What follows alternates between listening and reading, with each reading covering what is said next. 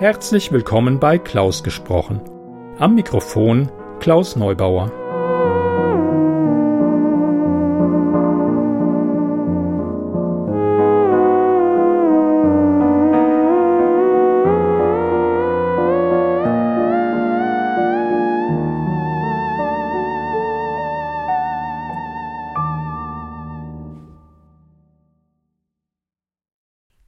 Hallo, ich freue mich, dass ihr meinen Podcast eingeschaltet habt. Eigentlich sollte es gar keine Weihnachtsfolge geben. Ich hatte mir zwar bereits im Oktober eine Kurzgeschichte gesichert, die zu Weihnachten passt, aber irgendwie in der Vorweihnachtszeit den Schwung verloren und ähm, naja, ihr kennt das ja, es gibt überall Weihnachtsgeschichten. Warum soll ich da auch noch eine dazustellen? Ähm, ja, und dann kam Nadja um die Ecke und meinte, sie hätte da eine Geschichte, zwar keine direkte Weihnachtsgeschichte, aber mit Engeln. Ob das zählen würde. Und ob das zählt. Wenn eine Geschichte von Nadja kommt, dann nehme ich die auf. Hm, falls ihr Nadja Neufeld noch nicht kennt, äh, könnt ihr hier im Podcast bisher vier Geschichten von ihr hören. Zum Beispiel Grey, Ein Tag im Haus, Daisy und im Regen. Es sind alles fantastische oder Science-Fiction-Geschichten und sie sind wirklich sehr, sehr anders und sehr, sehr hörenswert. Also macht euch die Mühe, hört da mal rein. So, und jetzt wünsche ich euch eine schöne Vorweihnachtszeit, ein frohes Fest und einen guten Rutsch und vielen Dank, Nadja, für die Geschichte.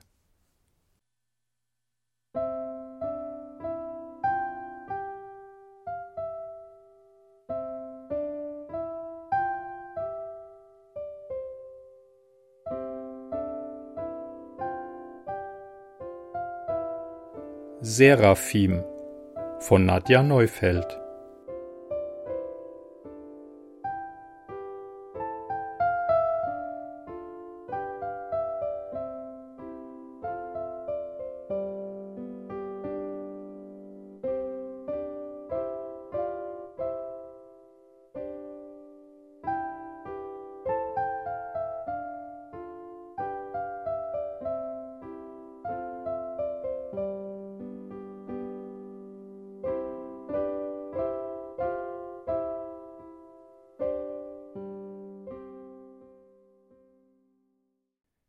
In meinem Schlafzimmer lag ein Engel. Ein echter, mit Flügeln, Goldlocken und im weißwallenden Gewand. Ich rieb mir die Augen. So viel konnte ich am Abend gar nicht getrunken haben, dass ich jetzt halluzinierte. Ich war ja nur kurz auf dem Klo gewesen, um das Abendbier in die Freiheit zu entlassen. Keine zwei Minuten war ich weg gewesen. Aber jetzt lag da ein Engel, eingekeilt zwischen Wand und Kleiderschrank, ein Flügel an den Heizkörper geklemmt und der andere in die Luft gereckt. So oft ich auch blinzelte, das Bild blieb. Es lag ein Engel in meinem Schlafzimmer. Er leuchtete schwach, und er schnarchte wie ein ganzes Sägewerk. Ich schaltete das Licht ein. Der Engel wachte nicht auf. Auf den Gedanken, dies hier könnte ein billiger Trick sein, kam ich gar nicht erst. Denn selbst im Zustand eines mitten in der Nacht aufgewachten Mannes erkannte ich, dass ich keine Karnevalsverkleidung vor mir hatte. Wer einmal einen richtigen Engel gesehen hat, der weiß genau, wen er vor sich hat. Ey! rief ich. Der Engel grunzte im Schlaf, versuchte, den eingeklemmten Flügel zu befreien und gab auf, als das nicht gelang. Tja, sollte ich die Polizei anrufen? Oder doch lieber gleich die Sanitäter? Oder den örtlichen Pfarrer? Ich stellte mir vor, wie dieses Gespräch verlaufen würde. Ziemlich einseitig vermutlich. Hallo, ich habe einen Engel in meiner Wohnung. Nein, ich meine einen echten, so richtig mit Federn. Äh, hallo? Hallo? Mein vom Restalkohol ein wenig umnebelter Kopf suchte nach Erklärungen. Ich glaubte nicht an Engel, aber hier schnarchte trotzdem einer. Es hatte keinen Lärm gegeben. Der Engel hatte sich einfach irgendwie hier materialisiert. Wieso schlief er? Hatten Engel nicht auf Harfen zupfend und Hosianna trällernd in ihrem Himmel zu bleiben? Sich vielleicht ab und zu einem Menschen zu zeigen und für dessen Verzückung zu sorgen? War dieses gefiederte Geschöpf nun ein Standardengel, ein Seraph oder ein Erzengel? Oder standen diese Begriffe für ein und dasselbe? Ich wusste es nicht, denn ich hatte es wirklich nicht so mit Engeln. Das änderte aber nichts daran, dass dieser mich um meinen wohlverdienten Schlaf brachte. Seine in silbernen Sandalen steckenden Füße ragten bis in die Raummitte. Ich stieß einen mit dem großen Zeh an. Ruff, machte der Engel und regte sich, versuchte, sich in eine bequemere Position zu drehen, gab aber schnell wieder auf und einen Rülpser von sich. Da beiß mich doch einer, murmelte ich verdattert, als mich eine Fahne aus Fuseldämpfen einhüllte. Das Ambrosia im Himmel hatte offenbar ordentlich Umdrehungen, wenn ein Engel davon derart ausgenockt werden konnte. Ich besah mir den Besucher genauer. Er trug das standesgemäße Nachthemd, aber es war fleckig, und die Flecken sonderten ein dezentes Whiskyaroma ab. Das lockige Haar stand in alle Richtungen ab. Ein Kronkorken hatte sich darin verfangen, hoffentlich mit einem Gewinnspielcode, wünschte ich dem Engel. Ein verbogener Heiligenschein schwebte in der Luft über dem Engelskopf. Die beeindruckenden Flügel waren so weiß, dass jeder Waschmittelhersteller bei ihrem Anblick wohl in neidische Tränen ausgebrochen wäre. Aber sie waren zerzaust und sahen stellenweise recht gerupft aus. Das muss ja eine heftige Party gewesen sein, dachte ich sehnsüchtig. Der Engel sah auch sturzbetrunken noch beeindruckend aus, aber bei weitem nicht so schrecklich, wie Rielke behauptet hatte. Da der Seraph nicht wach werden wollte und ich absolut nicht wusste, was ich tun sollte, setzte ich mich aufs Bett. Ich würde warten und sehen, was passiert. Die Wohnung zu verlassen kam nicht in Frage. Ich hatte nicht jeden Tag besoffene Seraphim zu Besuch. Davon würde ich noch meinen Enkeln erzählen. Meine Hand tastete nach meinem Handy auf dem Nachttisch. Ich machte ein paar Fotos ohne Blitzlicht und schaute sie mir anschließend an. Wenn ich Halluzinationen hatte, dann hatte mein Handy sie auch, denn der Engel war auf den Fotos gut zu sehen. Ich würde mich aber hüten, sie an meine Freunde zu WhatsAppen, denn sie würden sich verarscht fühlen oder mich später in der Klapsmühle besuchen kommen. Der Engel rülpste wieder, so gewaltig diesmal, dass sich ein paar Federn aus dem hochstehenden Flügel lösten und ich selbst auf dem Bett ganz duselig von den Dämpfen wurde. Lass nur alles raus, sagte ich glucksend. Äh? Machte der Engel und öffnete ein trübes Auge. Nette Landung, erklärte ich. War offenbar eine geile Party. Sollte ich ihm einen Kaffee anbieten? Allerdings war der Kaffee, den ich kochte, eher etwas für den Höllenfürsten. Der Seraph grunzte und öffnete das zweite Auge. Ohne den Kopf zu heben, ließ er den Blick durch den Raum schweifen. Kurz verharrte er auf mir, dann setzte er sich mühsam auf und hielt sich den Kopf. Die Flügel schienen sich auf unnatürliche Weise zu verbiegen, dann hatte er sie ordentlich auf dem Rücken gefaltet. In diesem Moment gab es einen grellen Lichtblitz, und in meinem Schlafzimmer erschien ein zweiter Seraph. Schlagartig war es viel zu eng im Zimmer, aber das war nicht mein größtes Problem. Ich erkannte sofort, dass Rainer Maria absolut recht gehabt hatte. Nüchterne Engel waren furchterregend. Das Licht, das von dem zweiten Seraph ausging, strahlte heller als ein Scheinwerfer, ohne jedoch zu blenden.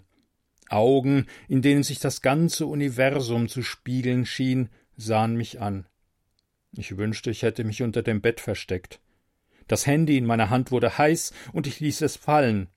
Bye bye, Engelsfotos. Der Neuankömmling wandte den Blick von mir ab, so als sei ich kaum mehr als ein krabbelndes Insekt an der Klowand und seiner Beachtung nicht wert. Einen Augenblick fühlte ich mich auch wie ein solches Insekt, völlig starr wie beim Anblick einer Elektrofliegenklatsche. Seraph der Schreckliche war im Moment aber nicht willens, mich zu grillen. Er betrachtete meinen ersten Besucher und stemmte die marmorweißen Hände in die Hüften. Karamell, rührte er, du solltest dich schämen. Kurz vergaß ich, dass ich mich lieber verstecken sollte. Karamell? Bei allen Himmeln, Mit so einem Namen würde ich mich auch betrinken. Hau ab, Wendy, nuschelte der Angesprochene. Ich konnte nicht mehr an mich halten und wieherte los. Beide Seraphim wandten sich mir zu, der eine mit blitzenden Augen, der andere müde stierend. Karamell und Wendy? Gackerte ich schenkelklopfend.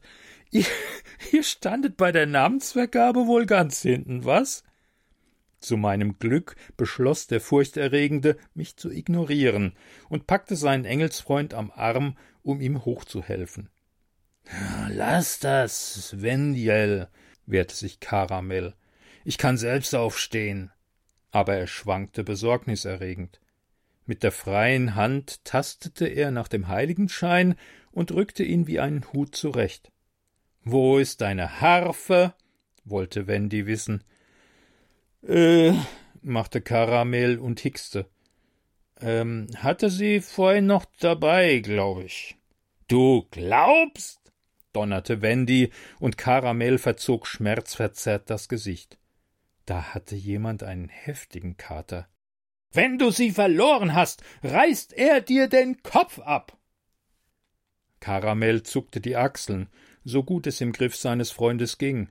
Pah, der wächst ja sowieso wieder nach. Nach der Party heute wäre mir ein neuer Kopf ganz recht. Er sprach immer noch undeutlich und würde wohl, sobald er losgelassen wurde, wieder wegdämmern. Kannst du fliegen? fragte Wendy. Wir sehen uns am Ort der Party um und holen deine Harfe. Komm schon.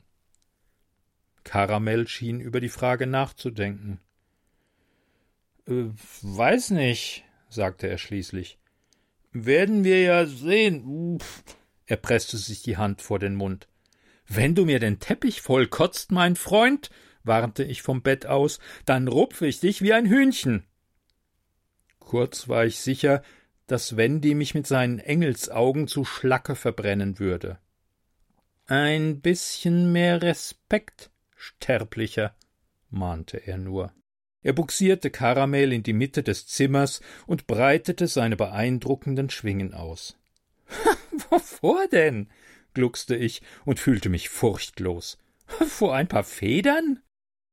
Du wirst den Respekt vor göttlichen Wesen spätestens nach deinem Tod lernen, prophezeite Wendy. In einem weiteren Lichtblitz verschwanden beide Engel. Es blieb nicht eine Feder zurück. Ich saß noch lange auf dem Bett und versuchte mir darüber klar zu werden, was passiert war. Morgen früh würde ich das Ganze für einen irren Traum halten. Und wenn nicht, vielleicht meine große Klappe bedauern. Auf dem Handy waren jetzt keine Fotos von Karamell mehr zu finden. Alle anderen waren da, aber keine Engelsfotobeweise. Sieh einer an, dachte ich. Wendy war moderne Technik wohl nicht fremd, wenn er Daten so punktgenau und auf Entfernung löschen konnte. Na gut, nichts zu machen. Ich würde diese Begegnung als außergewöhnliches Erlebnis zu den Akten legen.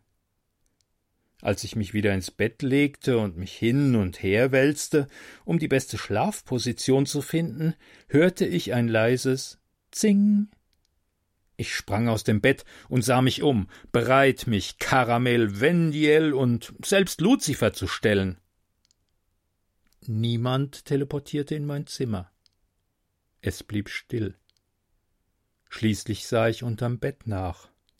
Golden glitzernd und ein himmlisches Licht ausstrahlend lag dort eine kleine Harfe.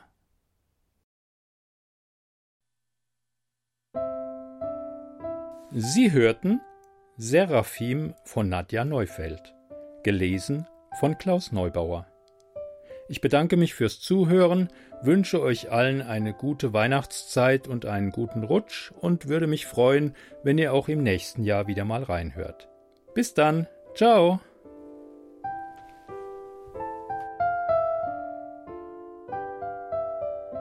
Eine Produktion des Podcasts klausgesprochen.de